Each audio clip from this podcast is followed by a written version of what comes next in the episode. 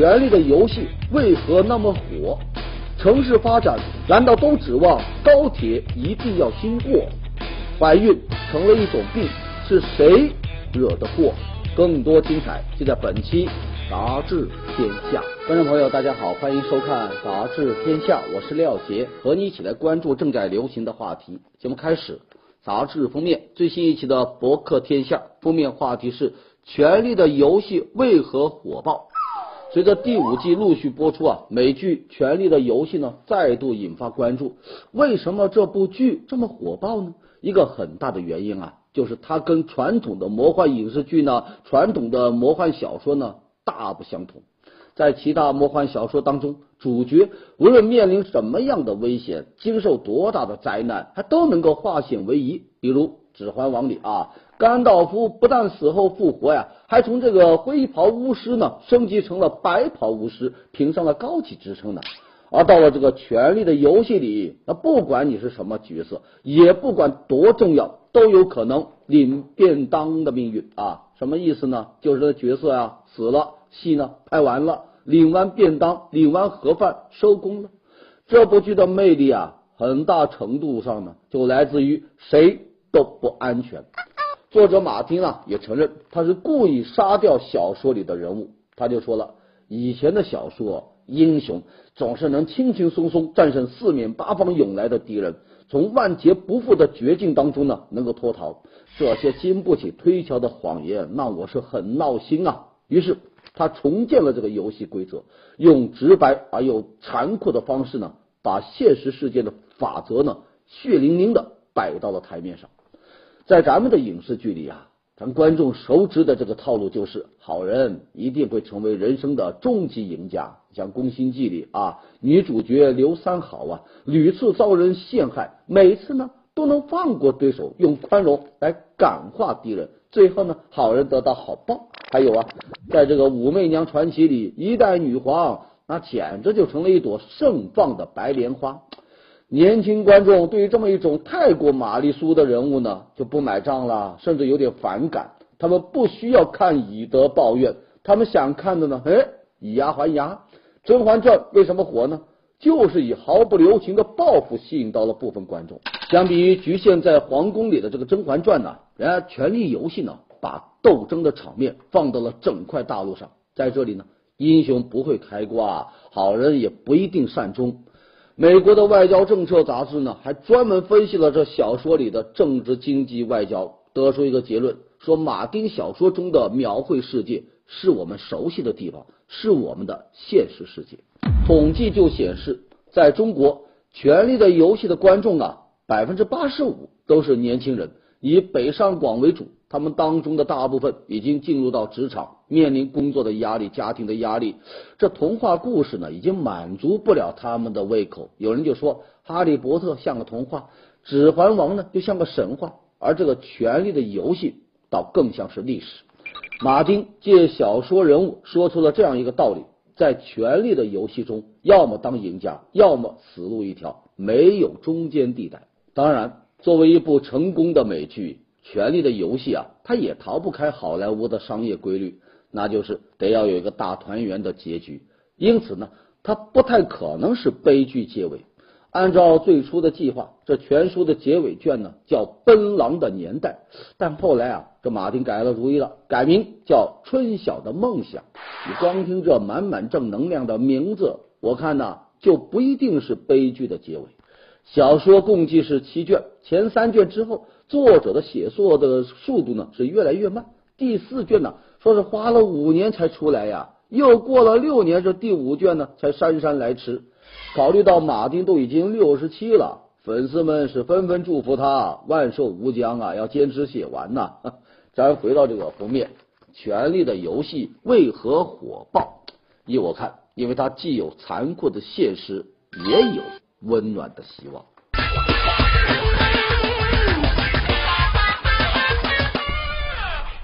好，来看最新一期的瞭望东方周刊，文章标题：高铁不经过，难道城市就不能发展了？前不久，四川广安市陵水县的民众啊集体上街请愿，为了表达一个诉求，就希望啊正在设计当中的达渝成吉铁路啊，能够经过他们这。之前呢，当地宣布这一趟高铁要避开陵水，哎呦，数百万的陵水人呢是高铁梦碎，愤而发起了保路运动。这只是近些年来高铁争夺战当中的一个缩影。当初郑万高铁在规划时，湖北的十堰和襄阳，河南的邓州和新野这两对城市啊，就很近的掐架。还有沪昆高铁，它规划的时候呢，湖南邵阳和娄底就从邻居啊变成了死对头啊。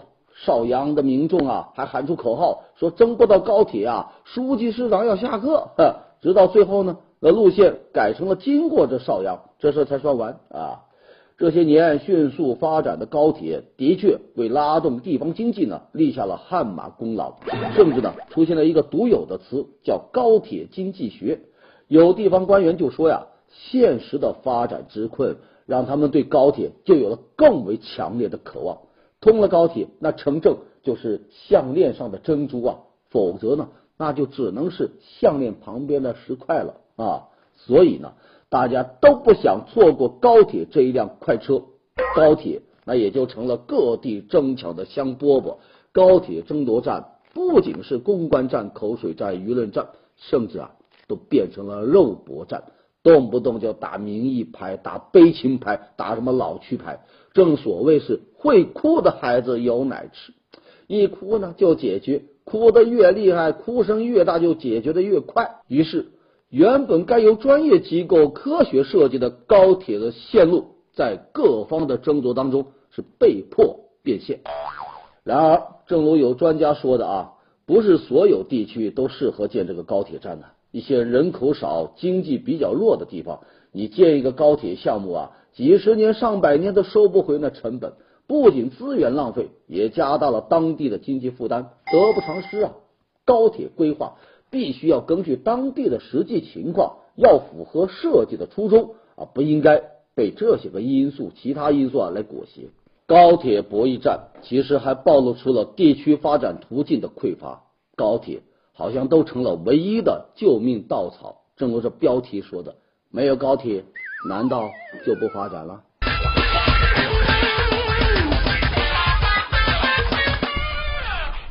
最近彩票公益金出事了，一家叫中彩在线的国有控股公司啊，虽然名义上是由福彩中心来控制，但实际上呢，它早就人为被高管掌控的个人财富帝国。根据媒体报道，公司的总经理贺文在过去10多年里，通过中彩在线获利将近27个亿。这家公司去年的总销售额呢，高达1300多亿，占到全国福利彩票销售总收入的10%以上，被称为是彩票领域的黑马。然而这匹黑马呀，也带出了惊人的彩票黑幕。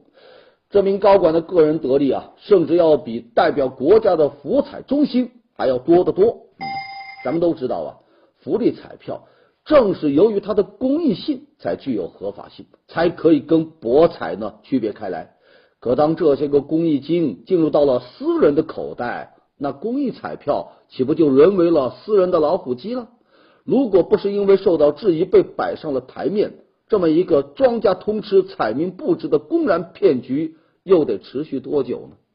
这些年公益彩票不断的受到质疑，它的透明程度、它资金使用的情况、它内部的监管体系，始终啊都没有给公众一个明白账。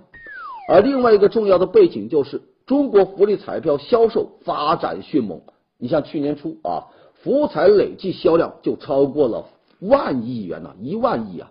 这么肥的一大块唐僧肉，必然就会滋生各种暗箱操作和腐败。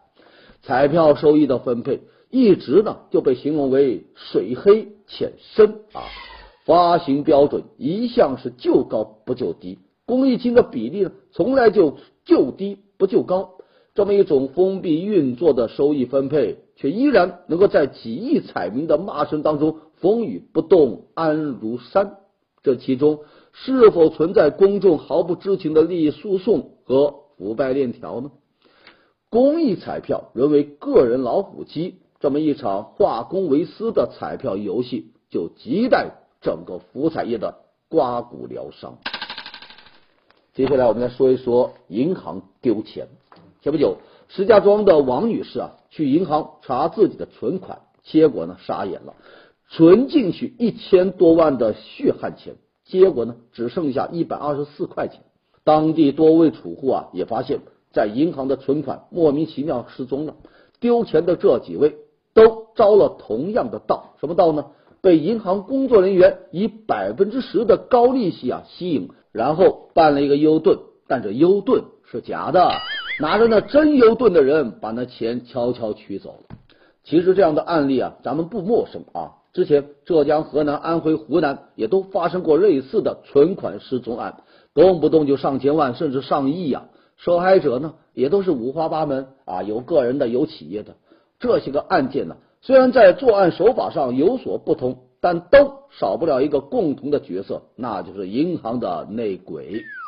只不过这一次内鬼得手容易的令人发指以前好歹吧，你要伪造一下什么合同印章这一回倒好直接把客户的优盾给调包了，简直毫无技术含量。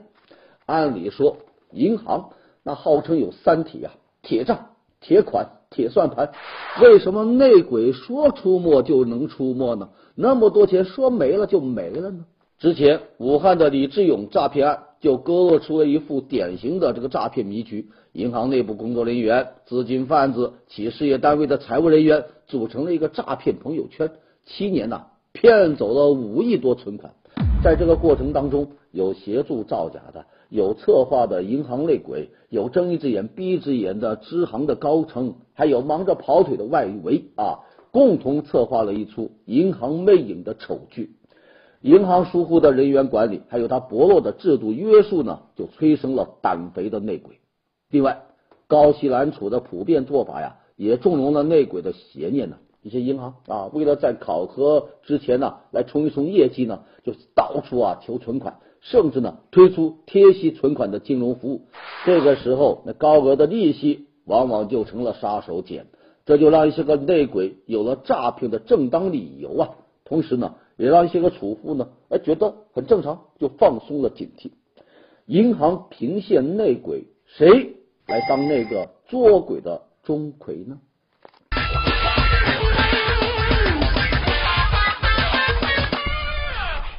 接下来进入板块杂志标题，南方人物周刊文章标题是程慕阳双面人生在劫难逃。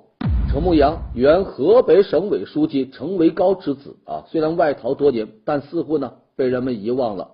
跟同样逃亡在加拿大的赖昌星等人一比关于程慕阳的报道那就很少了。因此他胆子就大了，敢于公开露面。他在加拿大还做起了地产生意跟当地的这个政商人物结交。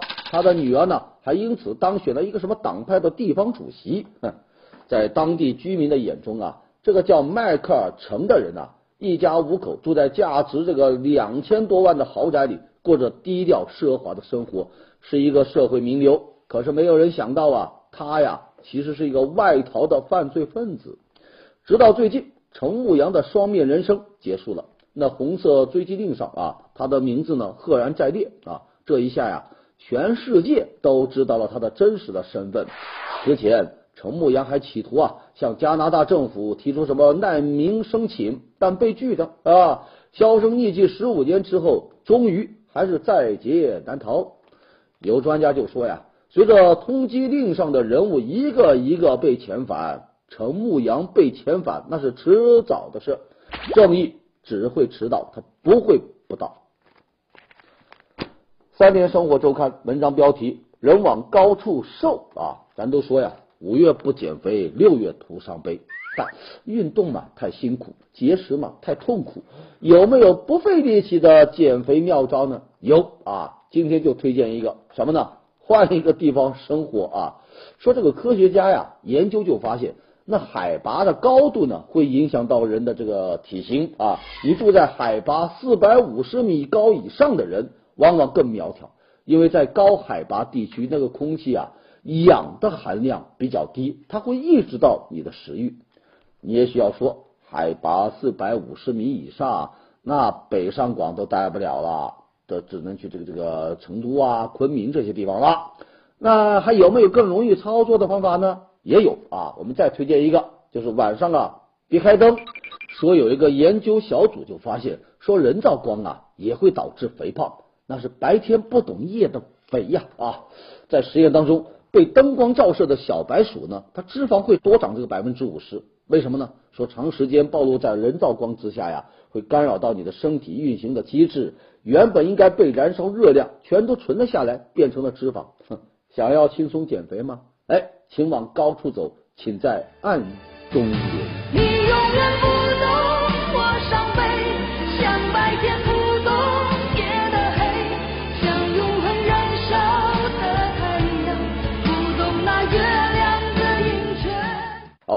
接下来进入到我们的板块杂志图片。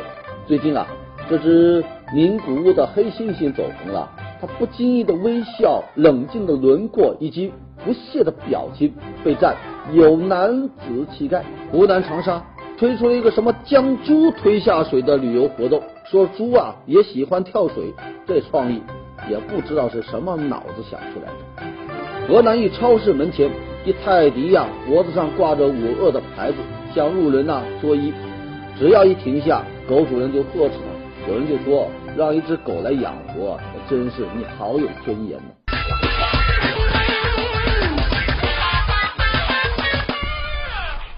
前不久有媒体报道，山东临沂市兰陵县有一些个基层村干部啊，被摊派下来的流产指标折腾的真不轻快啊。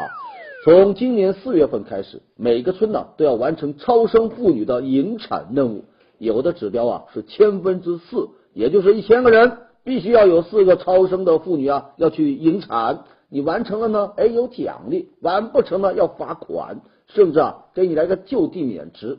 你像有村干部就说了，咱们村啊只有1个超生的妇女，根本就凑不够数，那怎么办呢？买啊，向旁边那别的村呢去买指标，或者呢向这个社区中心医院去购买流产孕妇的信息啊。原本呢是2000块钱1个指标，后来还涨了，涨到5000，甚至涨到1万啊。有知情人士就说呀，这当地在去年的这个计生考核当中排名很后垫底，这就给今年的工作带来了不小的压力。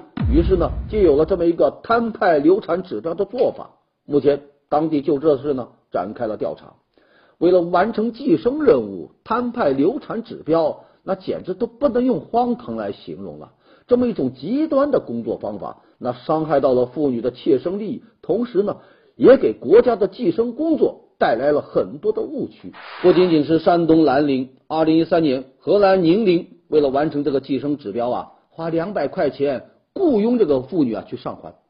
今年4月，有人在网上还爆料说，山东临沂的郯城县也被派发了150个流产指标。一些地方为了完成任务，那是不惜私下买卖，强行引产，这样的事例让人是触目惊心。不只有流产指标啊，之前还出现过什么苍蝇指标、破案指标、火化指标，还有精神病的指标，形形色色的指标成了最简单最粗暴的行事方式啊，也让相关部门的懒政这个做派啊是一览无余啊。这个村干部被摊派流产指标，这又岂止是孕妇的阵痛呢？接下来还是跟孕妇有关。中国新闻周刊文章标题，一种名叫怀孕的病啊。德国有一位这个医疗记者呀、写过一本书叫《疾病发明者》，里面就说啊，这几十年以来啊，怀孕女性的健康状况啊并没有变差，但是呢越来越多的孕妇呢却被当作病人来治，这种现象它成为叫一种怀孕的病。怀孕原本是很自然的事情，但是呢医生给健康孕妇设下的标准却越来越苛刻了。很多准备怀孕或者是已经怀孕的女性啊，正在接受不必要的治疗和没有必要的检查。这种病在咱们这呢也很常见，比如6、7年前孕妇是从来不需要在医院检查这个甲状腺功能的吧？可是现在呢，全国的妇产科医生正在向每一位孕妇啊推荐这个甲状腺功能筛查。为什么呢？理由是，如果孕妇被查出亚甲减，会影响到胎儿的智力发育，并容易流产。你看看后果这么严重，能不查吗？可其实啊，在国际医学界，这就是一个有争议的事啊，并没有定论。在美国妇产科医生协会最新发布的指南当中，已经去掉了这个甲状腺功能检查这一项。但是呢，咱国内医疗界呢对此视若无睹啊，依然在大规模的做这样的检查。为什么呢？为了钱呗。治疗这个亚甲减的药啊，倒也不是太贵，一盒呢也就几十块钱，但是检查费不便宜啊，一次检查500来块啊，整个怀孕期间要做那么3次，这对医院和药企来说那就是大生意了。花钱还不算是大事哈，有的项目啊，它还有可能带来一些危害。你看有专家就说了，国内孕妇经常被用到一种药叫黄体酮，是用来保胎的。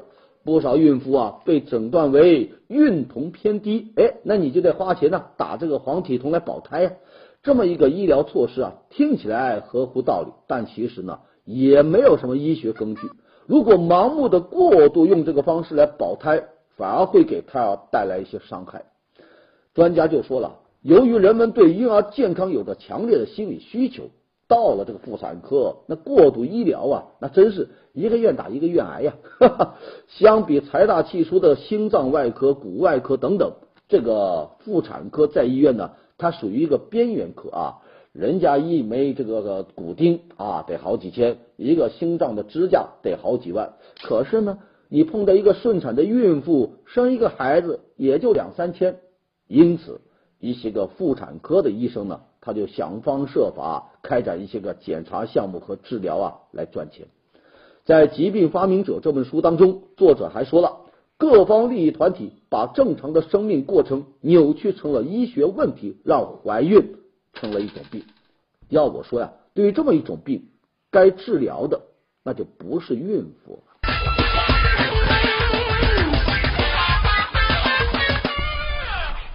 接下来，新民周刊文章标题：吃川菜的信用比不过吃粤菜的吗？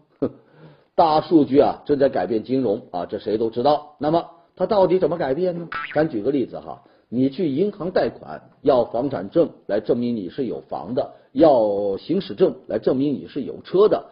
以后可能就不是了，你不用带那么多什么证明啊，只需要提交一个微信账号、一个网购账户，就能够衡量出你的信用资质啊，可以告诉你啊，你能借多少钱，贷多少款。通过大数据和云计算啊，互联网征信呢，涵盖了你的还款情况、消费记录、社交关系啊，多维度的显示你的信用状况。一个人吃川菜还是吃粤菜，对他的信用会有影响吗？这个问题啊，听上去开玩笑啊，很无厘头，但大数据分析呢，真就有可能把它作为一个参考啊。一般而言，这个穷人啊，他口味重，那富人呢，口味就淡。偏爱吃川菜的人，经济情况就可能比喜欢吃粤菜的人呢要差一些。当然了，这也不能简单的套用到每一个人的身上。你看啊，人家首富王健林，人家就四川人，你能说吃川菜没钱，信用不好？再比如，星座跟这个信用有没有关系呢？嘿，还真就有什么征信机构啊做过一个小小的研究，说还款信用比较差的呢就是白羊座，说什么白羊座呀粗枝大叶不细心。不过呀，公认啊做事认真追求完美的处女座，好像那信用排名呢也不太靠前，这不矛盾吗？当然了，咱得说明哈，这个结果呀仅仅是根据一部分人的数据量来研究的，它不具备什么普遍的推广意义。把吃什么菜、星座跟信用来挂钩，那只是一个比较有趣的这个实验啊，说明啊这互联网的征信它可以不按常理出牌。将来啊，信贷机构啊它真就有可能跟餐饮点评网站来合作，来研究客户的餐饮数据，甚至呢它就有可能用这个测颜值的 APP来分析这个客户的头像，根据颜值来算你的信用。大数据对征信的影响究竟有多大呢？要我说呀，也不管你脑洞有多大，它呀都能给你补上啊。最新一期的博客天下文章标题：如何安慰过气作家。前不久韩寒在这个微博抱怨说看过电影《左耳》后呢，自己很受伤。在影片里，这男孩啊打算送表妹一本韩寒的《三重门》，表妹就回绝说：“我早就不看韩寒了。”虽然韩寒求大家不要点赞，不过这个帖子啊一发呀，轻轻松松点赞破100万。和韩寒相似啊，80后女作家蒋方舟那也是年少成名，她就自嘲啊说给自己的头衔就是一个过气作家，一直呢就没怎么火。还有什么老雪漫呐、郭敬明啊，他们最火的时代好像也已经过去了。当年捧着他们的书痛哭的粉丝都已经成年了。哎呀，虽然说当流行的风吹过，人们会为优秀的作家筑起丰碑，可这些风华正茂的年轻作家又如何直面那过去的惨淡现实呢？其实也不难啊，在当下全民怀旧的时候啊，那怀旧就成了一门生意。你瞧人家小四的《小时代》不也吸睛惊人吗？老雪漫的《左耳》不也搬上了银幕吗？还有《何以笙箫默》，那些青春期的陪伴文字都已经在电视电影将人气兑现成了票房了。另外，码字啊也不见得是作家唯一的正事，白纸黑字呢也能把作家推上五光十色的名利场。蒋方舟他不做代言吗？这个韩寒不是也接了广告吗？这费用和他没日没夜码字挣的钱一比，应该算是大大的安慰吧。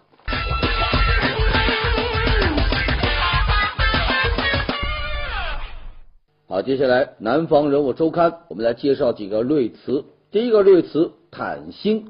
前不久王思聪啊在微博上造了一个新词叫坦星，说呀在戛纳电影节上咱们某些女明星根本就没有作品入围，还是执着的去红地毯上啊走了一遭。他还说这些个明星根本就不能叫演员，因为他们没有什么演技可言，之所以能火起来啊，靠的就是绯闻水军和话题炒作。